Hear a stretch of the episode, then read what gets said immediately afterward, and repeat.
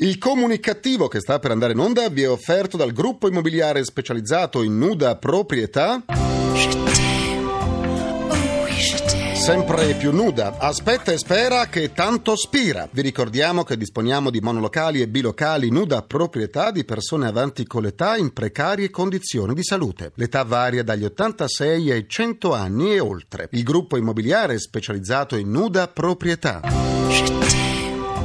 Nuda non in quel senso, è su. Aspetta e spera che tanto spira è l'unica società che garantisce ai propri clienti lo stato precario di salute degli anziani proprietari degli immobili, assicura anche la visione della loro cartella clinica e dà in omaggio una previsione sulla data di morte fatta dai migliori astrologi italiani. Noi siamo l'unico gruppo immobiliare ad avere appartamenti con proprietari ultracentenari in precario stato di salute. Oggi vi proponiamo un appartamento nuda proprietà finamente arredato e con rifiniture di lusso di 15 metri quadrati. Il proprietario di 104 anni, che con un nome di fantasia chiameremo Marco, che fantasia direte voi, vero? Vabbè, mi sforzo un po' di più, che con un nome di fantasia chiameremo Cipollino Peloso, non ha voluto le finestre in quanto soffre di cataratta ma non vuole operarsi e quindi non sopporta la luce. L'appartamento è composto da angolo cottura al sole sul terrazzino di 1 metro quadrato, 2 piante bonsai, 3 camere soggiorno su un letto a castello e un bagno di 1 metro quadrato, ideale per i sofferenti di stipsi. Buon ascolto con il Comunicattivo.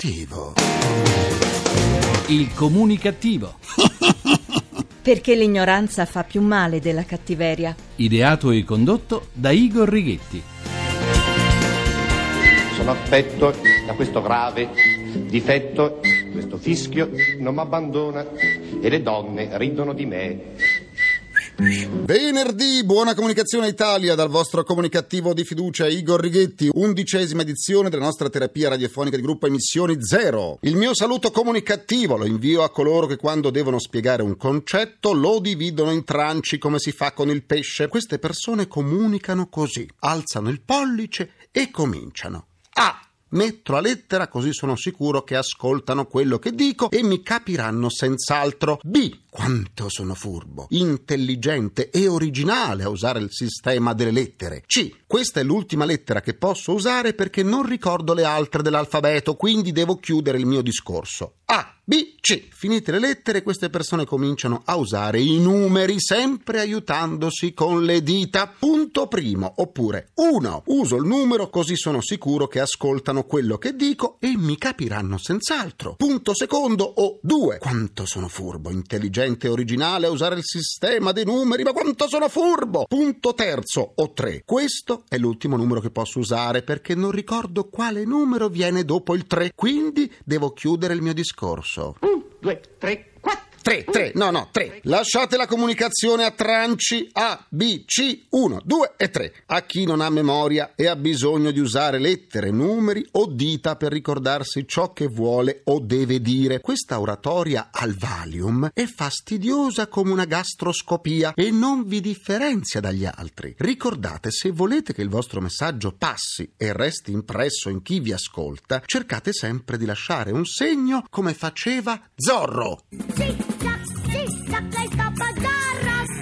Vabbè, come faceva il topo Zorro. Andiamo avanti con la terapia. I giovani italiani vengono accusati di non leggere libri, ma non sarà colpa di chi li scrive, anche perché ormai un libro non si nega a nessuno. Spesso, diciamo la verità, sono del tutto inutili, veri e propri mattoni scritti in molti casi da chi è ormai avulso dal contesto reale e che ignora il cambiamento della società. E poi spesso lo stesso autore ne pubblica anche 2 all'anno, altri sono firmati da un grande nome e poi compare la dicitura a cura di, con il nome di uno sconosciuto manovale della penna che ha scritto il libro, per non parlare dei ghostwriter, cioè degli scrittori fantasma che nascondono il proprio nome ma prestano la propria penna o la propria tastiera, il PC e il mouse, nonché il proprio talento letterario a qualche autore famoso a livello mediatico. E poi lo sappiamo, l'Italia è un paese di grafomani, di scrittori, ma non di lettori, scrittori che non leggono neppure se stessi. Del resto, con il tempo anche il modo di scrivere è cambiato. Prima si scriveva con il cuore.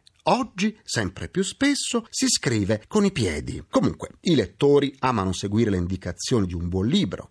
Sì, soprattutto se si tratta di una guida ai ristoranti d'Italia.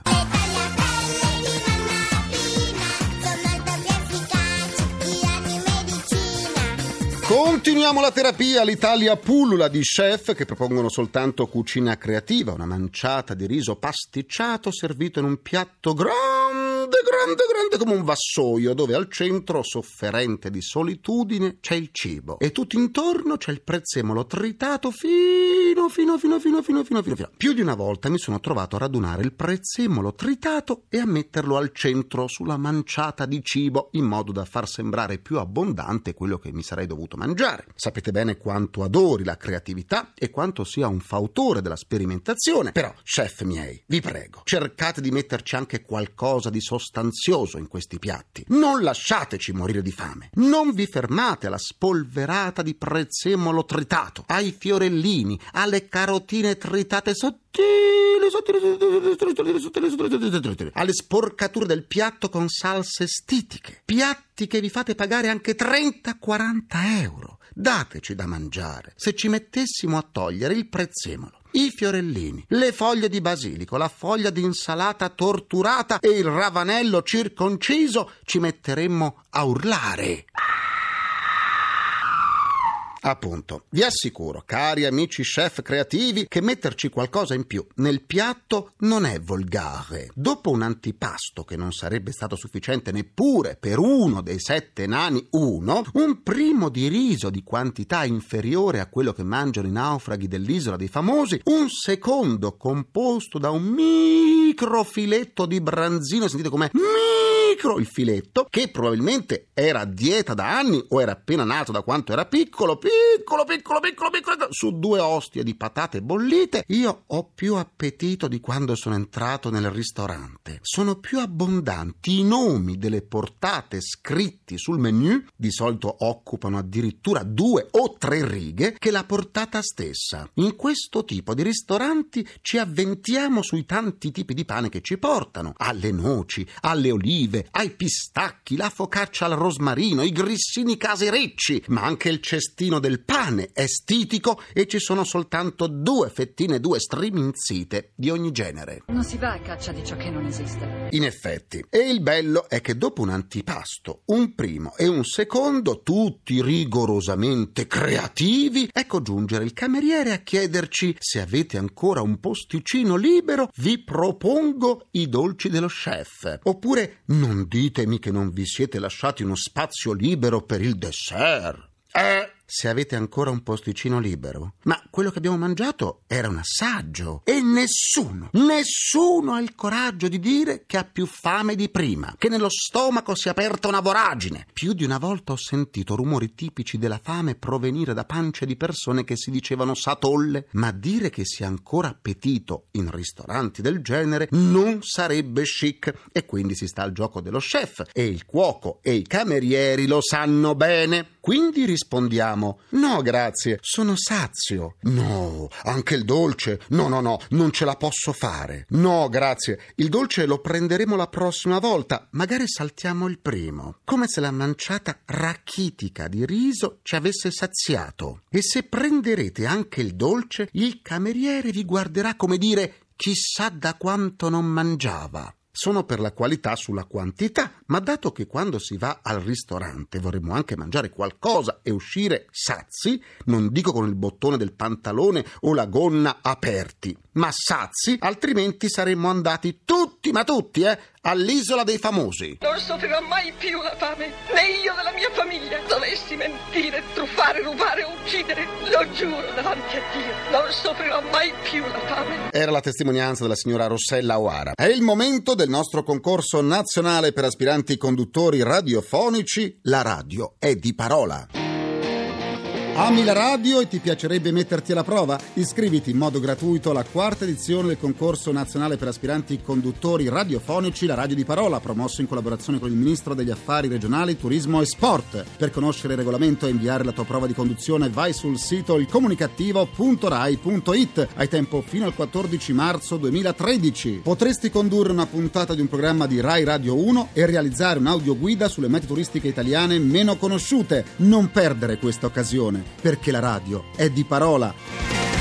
Mi raccomando, non aspettate l'ultimo minuto per partecipare. Per riascoltare le sedute del Comunicattivo andate sul sito ilcomunicattivo.rai.it, dove potrete anche scaricarle in podcast e sentirle in caso di colite. Vi aspetto pure sulla pagina Facebook del Comunicattivo, facebook.com/ilcomunicattivo. Adesso facciamo un salto nella libreria comunicativa. Dite alle vostre orecchie di seguirmi. Volta pagina. I libri più comunicativi del momento.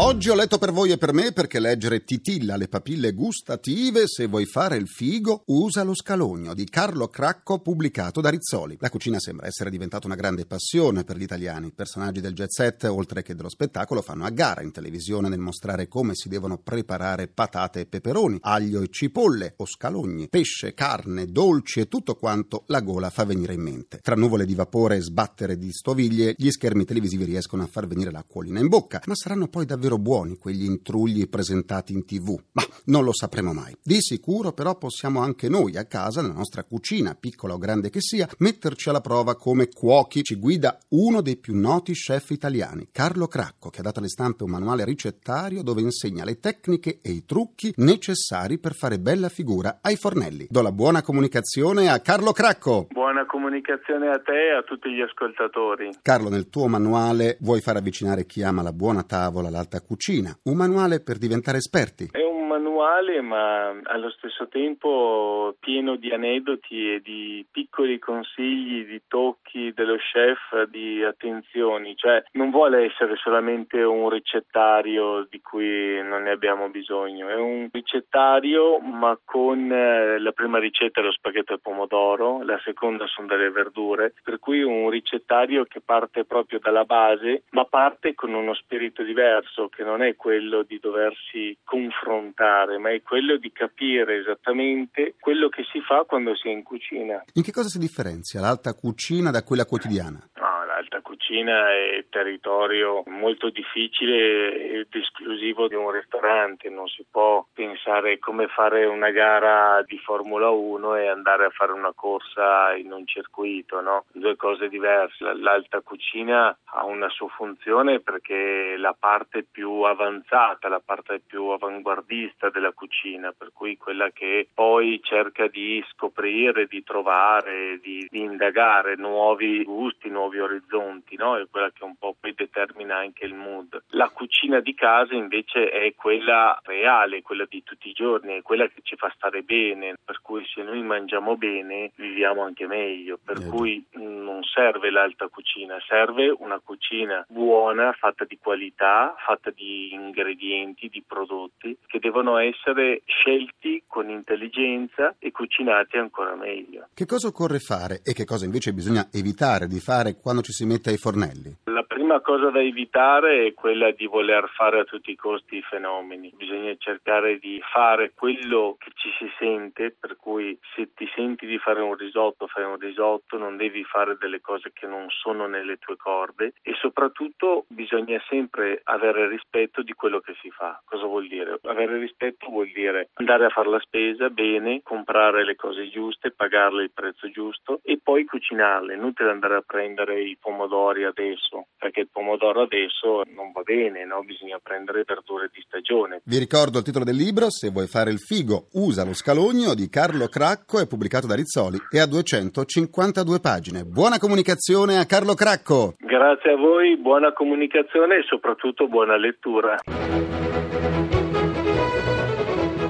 Ringrazio i miei inossidabili complici Vittorio Rapi, Walter Righetti, Carla Pagliaia. Un ringraziamento a Francesco Arcuri alla console tra i folletti falsi invalidi c'è Daniele Di Noia. E mi raccomando, se su un'etichetta di un capo di abbigliamento made in Italy doveste trovare la dicitura "lavale a mano in acqua fredda, attenti al colore, non stilare e non piegare", insospettitevi. La terapia quotidiana del Comunicattivo tornerà lunedì sempre alle 14.44. Buona comunicazione e buon weekend dal vostro portatore strano di comunicattiveria, Igor Righetti. Grazie, a lunedì. Il Comunicattivo. Perché l'ignoranza fa più male della cattiveria. Ideato e condotto da Igor Righetti.